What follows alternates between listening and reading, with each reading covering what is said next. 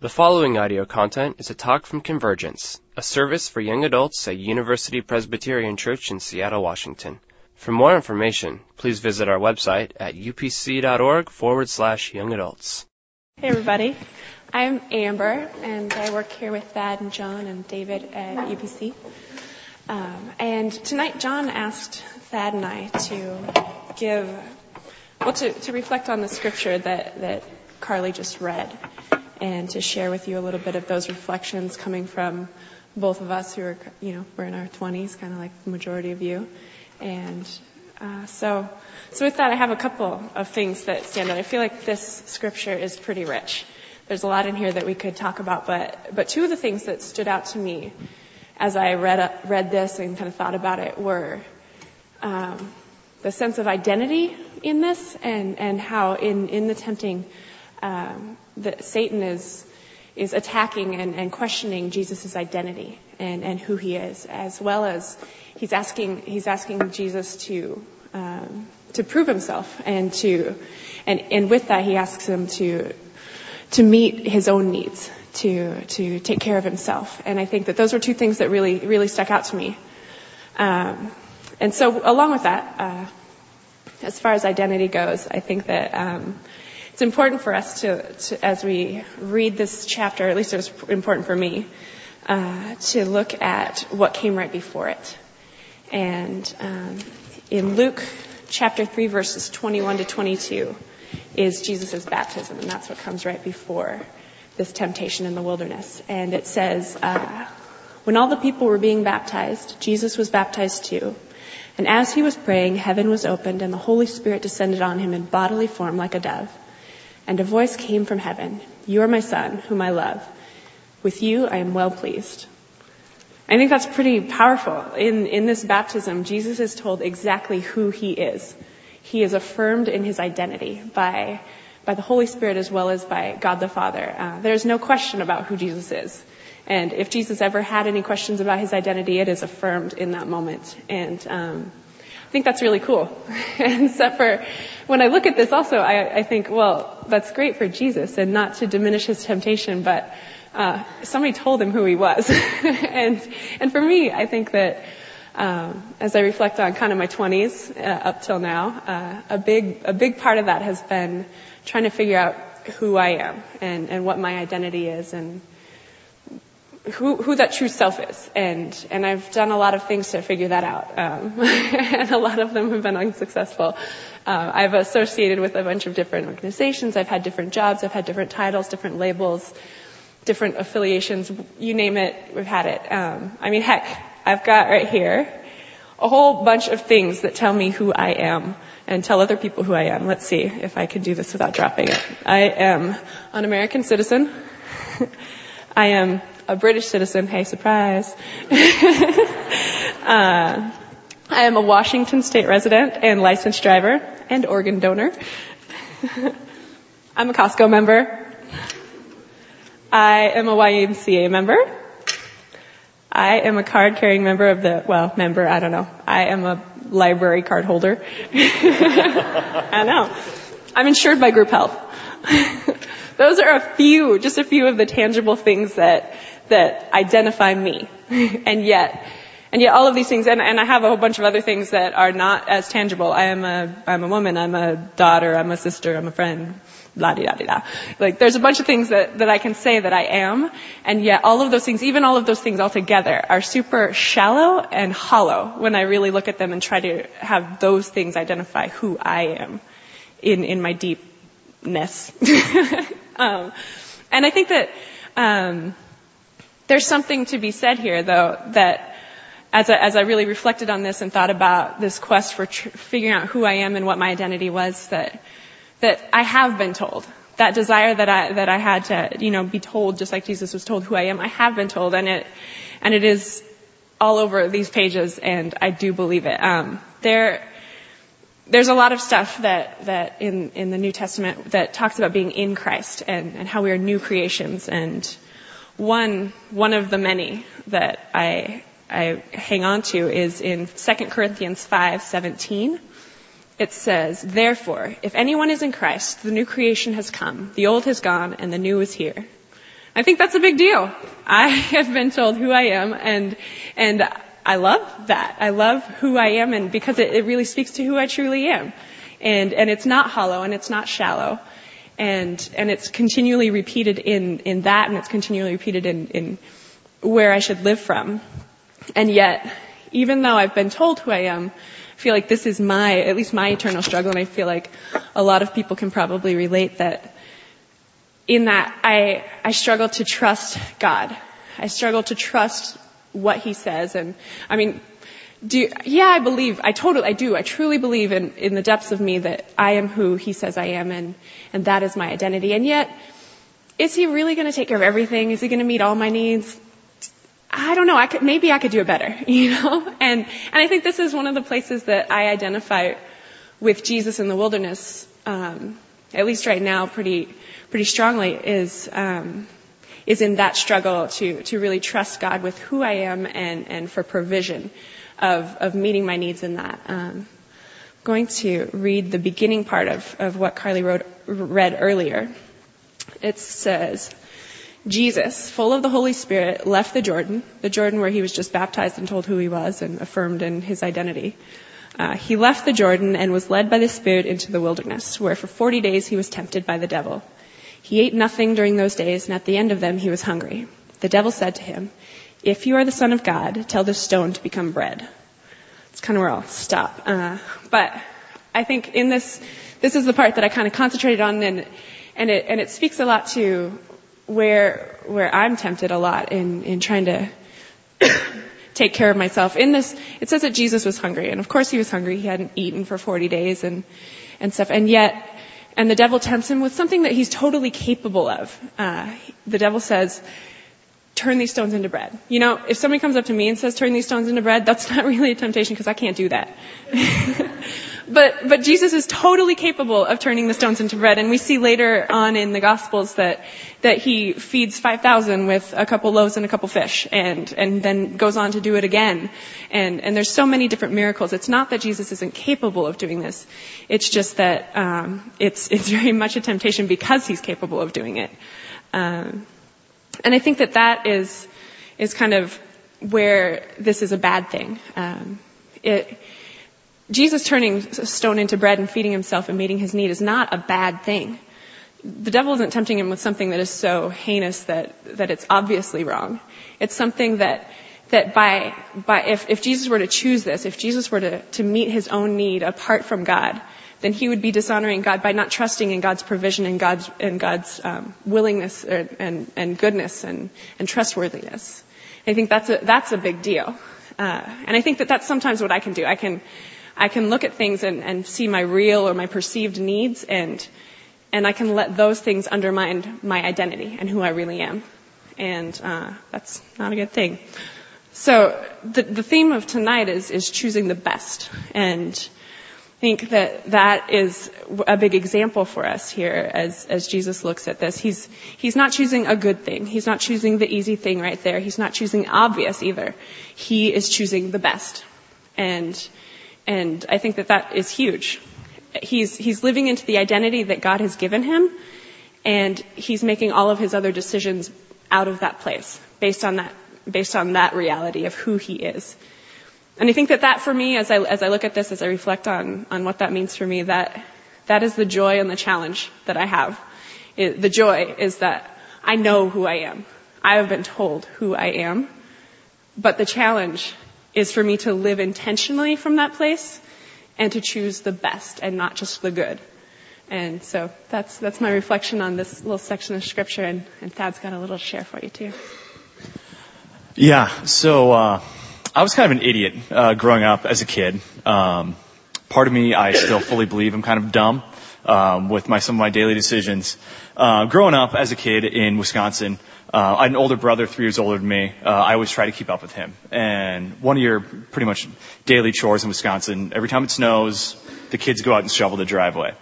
And so each day, or whenever it would snow, my brother and I'd go out to shovel the driveway, and without fail, the snowplow would come down the street and fill the first 10 feet of the driveway back up with snow. And we'd have to go back and reshovel it again. And so you get these big mounds on the sides of the driveway, you shovel everything. And so my brother and I had this genius idea. Um, is we would leave the last 10 feet of the driveway, but everything from that first 10 feet and behind, we'd flip out right out here to the right corner of this driveway, right in front there. And we'd wait for the snowplow, and I'd crouch down just like so, right behind this big mound.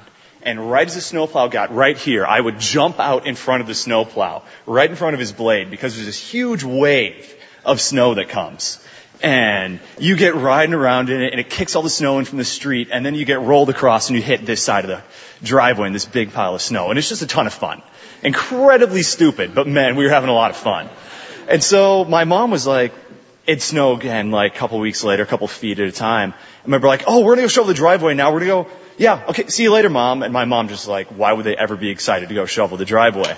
And so she kind of sits there and looks out the window as we're shoving the driveway, kind of noticing like we're laughing and just having a little too much fun for being a chore. We sit there, I'm waiting for the snowplow to come, we get everything, I'm just ducked down. I jump out in front of the snowplow, get tossed around four or five times, hit the other side of the driveway. My mom comes running out of the house screaming, just flipping out all over the place. Can't believe how dumb we are. She's like, I've raised you to be smarter than that. I'm like, Mom, it's safe. It's snow. Um, and it was just one of those things where obviously my mom had the best intentions for me, but my intentions of fun kind of got in the way. Um, she had set up guidelines for me after that of we couldn't shovel the driveway until after the snowplow had come. Things like that because clearly we couldn't be trusted to think for ourselves and not jump in front of a 20 ton piece of machinery. Um, and this is kind of what parents do. They set up guidelines for you, times to go to bed, when to do your homework, when to do your chores. And you're like, this, this sucks. But it's, it's to help you. And you get into your adolescent years and you're like, no, I want to do my way. And you kind of have this tension between my way and their way. Um, so another day in Green Bay, my brother and I are at this big hill called Fireman's Hill where you go sledding. And there's this one long side, just long, kind of your, uh, average slant to it. And just kind of, it's kind of like the bunny hill of Fireman's Hill. And then you go off to the left and there's this super steep part. It's just about always icy and it shoots you down through the trees. It's just a rush. And so my mom's like, all right, time to go home. We got to do this. And we had really only gotten like one or two runs down this really steep part. So uh, I'm walking back up. My brother had just gone, and I was like, "What the heck? My brother's got to go another time. I want to go." And so I'm walking up the hill, and I go, "Oop!" I slip, and I dive out and go down the thing again. Go straight down. I hit the jump and go over the jump, land, and my beanie comes over my eyes. Right as I lift up my beanie, smack, right into a tree. Obviously, I should have uh, listened to what my mom had set out for guidelines here. Uh, and that's kind of where I uh, pick up the story here with uh, Jesus. He's out in the desert. He's been tempted, um, and he's he's come to this point where you're hungry. You want to do this. Like it's it's an easy choice. And you know, Jesus, you're going to be the King of the Jews. You're the Son of God. You have all this in front of you. But the devil comes like, hey, dude, Come on, I can just give it to you now. We can kind of forego this whole dying on the cross thing and 40 lashes across the back and all the agony. Should we just skip this whole like 10 year process here and just move you head along and whatnot and get there the easy way. And that's his, his choice. He's got the quick way, Jesus' way, the devil's way, or the quote unquote long way, God's way. The path that's going to lead him to where he wants to be. The guidelines that he set out in his life. And God's path really requires for Jesus and for all of us uh, a humbling of himself there. When I first read this passage, one of the things that jumped out at me when I was talking to John and Amber about this was a passage from Philippians 2. And it talks about how Jesus is in the form of man, looking like man, um, and he's chosen to become servant, putting himself in a role of nothing, not being a God, and has humbled himself in every way. Um, and that's, that's really what you look at, is Jesus had to humble himself and say, I am God's son, and I'm, I'm going to choose his path in the same way that all of us have to choose that path as well. And it really, the really question is, are you going to love God more or are you going to love yourself more? Uh, and it's way easier to love ourselves as a God as opposed to loving God himself. Um, and this temptation to replace that, to replace love with power in our own lives. Instead of loving God and his plan, to take that power for ourselves and go our own way. Uh, Henri Nouwen uh, has a book called In the Name of Jesus, and we've been reading it in a small group with some different people here at the church. And he has a quote saying, The history of people, ever and again, are tempted to choose power over love, control over the cross, and being led, or being a leader over being led. And it kind of each one of those shows where you put your own ambitions, your own selfishness ahead of what God's chosen for you and what's better for other people. Back on that sledding hill, really, my way was the most selfish way possible that I could have chosen. It was affecting my brother and my mom, who both wanted to get home, have dinner, and honestly the rest of my family who were going to be waiting for us. But I chose my way. I hit that tree going about as fast as you can. Spent three and a half plus hours in the emergency room that night. Got 12 stitches on my forehead. I've got a great scar right here if you want to come up and take a look at it. Had a really late dinner, so I was starving by the end of the day, and I got in a lot of trouble. Um, and it was just, it was, it kind of sucked. Um, and it was one of those moments where I was just like, I, I should probably listen to my parents. I'm bleeding from my head profusely now, and it's kind of nasty, and there's blood all over the snow, and that's just gross. Um, and I've kind of from that just taken it um, into my life now of where the areas that I need to home myself? Where do I need to love God and His plan for my life more than I love myself, more than I love my own power and my own strength, and submitting myself to Him? Uh, that's kind of what jumps out to me from this. He also, strangely enough, is a very disciplined guy. He is, and I think his discipline shows in the fact that one time I'll see him, he'll weigh 250 pounds. The next time I'll see him, three months later, he'll be 180 pounds. Like, Mike, what happened? He's like, I'm on a diet, I'm running, I'm, you know, I'm doing all this stuff. I'm like, wow, that's very disciplined. And then the next time, of course, I'll see him and he's up over two bills and living the dream that way. Um, but Mike, Mike instituted something called Fat Saturday, and it really has changed his life. When he instituted Fat Saturday, it was the first time in his life that there was an equilibrium, a balance to his, his weight fluctuation. And this is the process for him. Mike is disciplined throughout the week. Sunday through Friday, he counts his calories, he puts it into the computer, he eats salads, he exercises, and then comes Saturday. Mike eats whatever he wants on Saturday. And you see, I just, I actually spent last Saturday with Mike.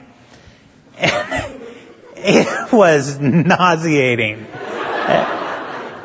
It, you know, and sometimes some of his friends have really talked to him about this philosophy. It will never be a fad diet because personally I think it's dangerous. it's so dangerous. One fat Saturday at the early institution of it before Mike really knew what it meant to his body. Started out in the morning by going to IHOP. Had three breakfasts at IHOP. On the way home, stopped by the store, bought a case of Coke and a package of donuts. Had the donuts were gone and three cokes were gone by the time he got home. He got home and he turned right back around and he went to McDonald's where he ordered a supersized McDonald meal. Came home and snacked and drank about five more cokes uh, throughout the afternoon. And long about 6 p.m., Mike started feeling it. Mm what is going on with my body? And of course, I mean, we can see, of course. so he, he calls his wife. Yes, someone married this man. he, he calls his wife and he, he says, I'm, I'm on my way to the hospital and will you meet me there? And he can barely talk because he's in intense pain. So he goes to the emergency room and he checks in and he can barely sit up straight because his stomach is in such intense pain. And he waits and he waits and he waits and he's literally crying, a grown man crying on the floor because of his stomach ache. And he finally gets in and the doctor sees him and he's, he's, the doctor's like, what's wrong with you? You know, tell me, tell me what you're feeling. He's like, I have intense pain. Have you seen Alien? It's happening, you know? And, and the doc, the first question the doc, doctor asks looks at him with all the clinical seriousness that he can muster. He says, well, what have you eaten today? Mike goes through the list of everything he'd eaten that day, and the doctor was like, oh, big surprise, you know? Of course. Basically, Mike had eaten about 165 grams of saturated fat. And if you didn't know what that does, that will shut down um, your gallbladder. That will actually clog your gallbladder and shut it down and send it into hysterics. So he, he that's actually the clinical term. He had a hysterical gallbladder. And the doctor said, he said, I'm going to prescribe something that I have never prescribed to anyone else. I prescribe vomiting to you. You need to vomit and you will feel better. So he gave him syrup of ipecac. He went home and he threw up and he slept it off. Like a lot of people might sleep off fat Tuesday. Mike had to sleep off fat Saturday. Well, I tell you that story because in a way it shows that Mike's, in Mike's life, there was a way of life that was challenged.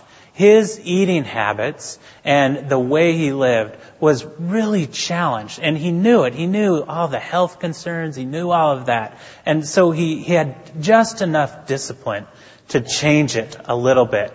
But he didn't have everything it took to go the whole way. And, you know, tonight we're talking a little bit about temptation and what it means. We have the story of Jesus in the desert, and Jesus is being tempted. Now, what it means to be tempted is to be enticed into an improper behavior, or to have your way of life challenged to a different way of life. And I think that's an important distinction to understand when, when we're talking about temptation in this case. Jesus' way of life was being challenged in the desert. Not, not the first century uh, Jewish way of life that he was living, but the, the way of life and the identity that God his Father had given to him. Amber shared that Jesus had just received the identity of, of the Messiah as the Son of God through his baptism. And you know, in, in the temptations, the, the devil who is um, challenging Jesus chooses three very intentional ways to uh, tempt Jesus. He, he chooses bread, he chooses kingdom, and he chooses a death in Jerusalem. Those are three distinct things that weren't out of the blue. Because those were things that Jesus actually lived into. The bread, turned these stones into bread. I, I can only imagine the irony that Jesus felt at that moment. I couldn't help but be like, whatever, turn these stones into bread. Later in his life, Jesus took bread and he said to his friends, he said, I am the bread of life. I am the one who will sustain you. In this moment, the devil wasn't simply offering Jesus a meal. He was challenging the way that Jesus would become the bread of life to this world. He was saying, I know where you're headed. I know where you've come from. I know where you're at right now, and I know where you're going. And I want to give you a detour to that identity. You were, God provided manna in the desert for his people in the Old Testament. The, the Spirit challenged with bread in the desert. Jesus went on to become the bread of life, the sustainer of our faith. Moving on to kingdom. Jesus, Jesus was taken up to the heights and said, look out, all of the kingdoms of this world will be yours. Same thing. I would have responded the same way because Jesus knew what he was king of. He was not only king of this world, he would not only sit on the throne of this world as the son of God, but he would sit on the throne in heaven as the ruler, the one we worship when we enter eternal, eternal life. Jesus was being offered a temporary crown. What he knew that he already had because of his identity as, as God's son was the eternal place as king in the kingdom of heaven. There was no way in the world he was going to turn to the right or turn to the left of that destiny. The next thing that the Spirit tempted Jesus with was throw yourself down on these rocks in the city of Jerusalem, the city of David, the, the place that God had chosen to live out his life on earth. Throw yourself down on these rocks. Use your power to save yourself, to spare your own life. Take away the death that you are to experience in this very city, and I will make everyone worship you. Thad shared the Christ hymn from Philippians 2, where Jesus took on the very nature of human. He, he lived, he died, he was resurrected. He was elevated to the place in heaven where every knee should bow and every tongue should confess. Jesus was holding on to that identity over the temptation of living out a temporary kingship in the city of Jerusalem. All three of those things were, were presented to Jesus. They weren't things that were out of the blue. They were things that were actually going to happen in Jesus' life. Jesus was on a trajectory. Each, with each temptation, he used a passage out of Deuteronomy to refute the Spirit. Uh, with identity, he said, no, uh, God is the one who's to be worshipped. With sustaining himself, he's no, uh, uh, the bread of life is there. Um, he he went back to the core. Deuteronomy is the book of the law in for the Jewish people. The Ten Commandments are given, and it's then shown how to live your life. An ethic, a way of life, is defined. The trajectory of Jesus' life was defined when God chose humanity. When God said, "I choose to be a part of humanity's life." That trajectory was fulfilled and lived into when Jesus came to earth to live as a, as a man. And it was sustained and set aside for us when Jesus put aside saving himself to die on the cross. That's where the good news is for us. The trajectory of identity was established when God chose people. That's great, but what's it mean to us? Well, that identity is given to us through the person of Jesus Christ. That's the good news. That's the bottom line of why we enter a place in worship. And you know, the, the life that Jesus chooses, He chooses the life of obedience. He takes, He says no to temptation. The opposite to living a life of temptation is living a life of obedience, living a life of discipleship. Jesus responded yes to God. And because of that ultimate yes to God, his, that identity demanded, he says no to any alternative way of life. Now, we live in a culture. Jesus lived in a culture, first century, the, the, the kingdom and empire of Rome. We live in a different culture now, but we have the same question that's posed to us. What is the way of life that you are choosing to live into? You know, sometimes the knock on the Christian faith is that what do, what do I mean in it? What, what do I choose into it? And you know, that's a legitimate knock. Jesus, it talks about doors a lot in the Gospels and in Revelation. And all of the doors are opened by God. But there's one door that's left to us. And that's the door of self-sufficiency. In the moment of temptation, do we say, I can do this on my own? Or do we say, no, I'm going to live into the identity that was given to me before time, before creation, into the person of Jesus throughout history now? Do I live as a person who is chosen by God? Or do I say, I'm going to do it on my own? You know, as we head into the time of Lent, this is a time of contemplation. There are 40 days of Lent leading up to Easter. And it's 40 days preparing our hearts for the grand celebration of Jesus' triumphant uh, resurrection from death. I think a great question that we can have to go into Lent is whose way am I choosing? Am I choosing the way of this culture, the way of self-sufficiency, the way of doing it on my own in isolation? Or am I choosing to do it the way of the identity of a person who has been claimed by God? I think that's a simple thing. You know, as I, as I head into this season of Lent, I've, I've asked myself that same question. How do I live out my life serving myself? And here's a question I ask, I ask, I've been asking my friends the last couple of weeks as I've been thinking about this. Hey, how have you been? How's it going? What's going on in your life? Do you know nine times out of ten what the answer is? Think of this. How would you answer this? How are you doing? Fine, good. That's that's the the first one. And then I'm like, no, really, how are you doing? I'm really busy. I'm really busy. And I've found myself answering the same way. You know, the temptation, I think the temptation that we face a lot in our culture is the temptation of time, how we spend our time.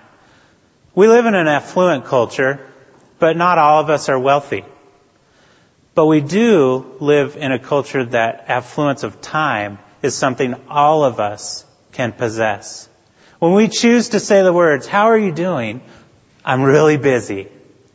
We're reflecting our culture.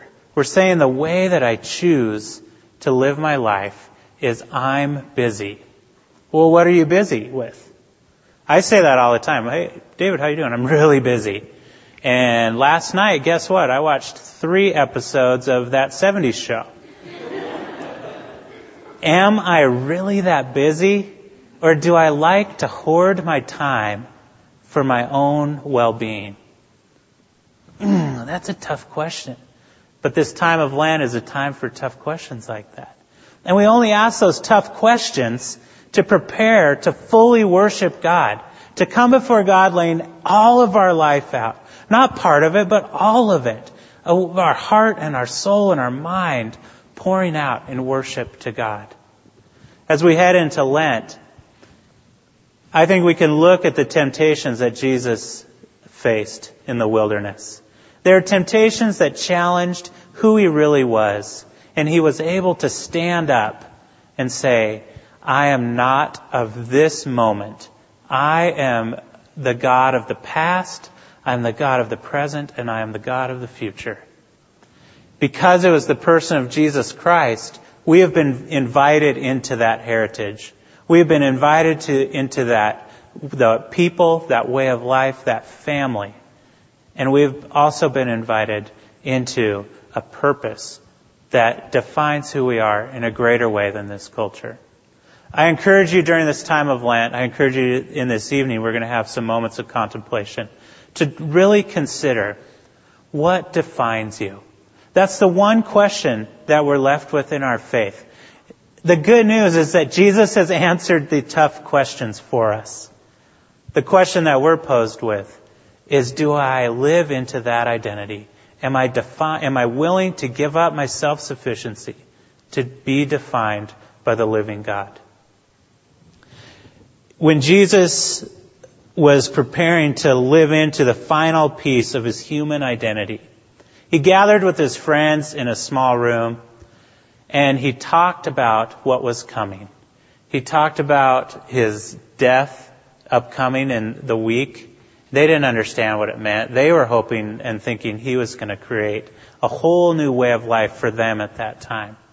Jesus knew that the way of life that he was creating was a way to live out their earthly existence with the reality of eternity on their minds. When we look at the table, when we look at communion, that's what we're being invited into. We take the bread and we take the cup as our response to being claimed as God's children. On the night before his resurrection, Jesus gathered with his friends and he took a meal.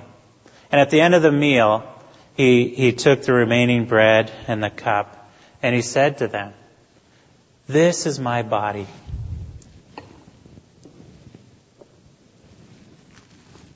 Broken for you. Whenever you gather, do this in remembrance of me. He took the cup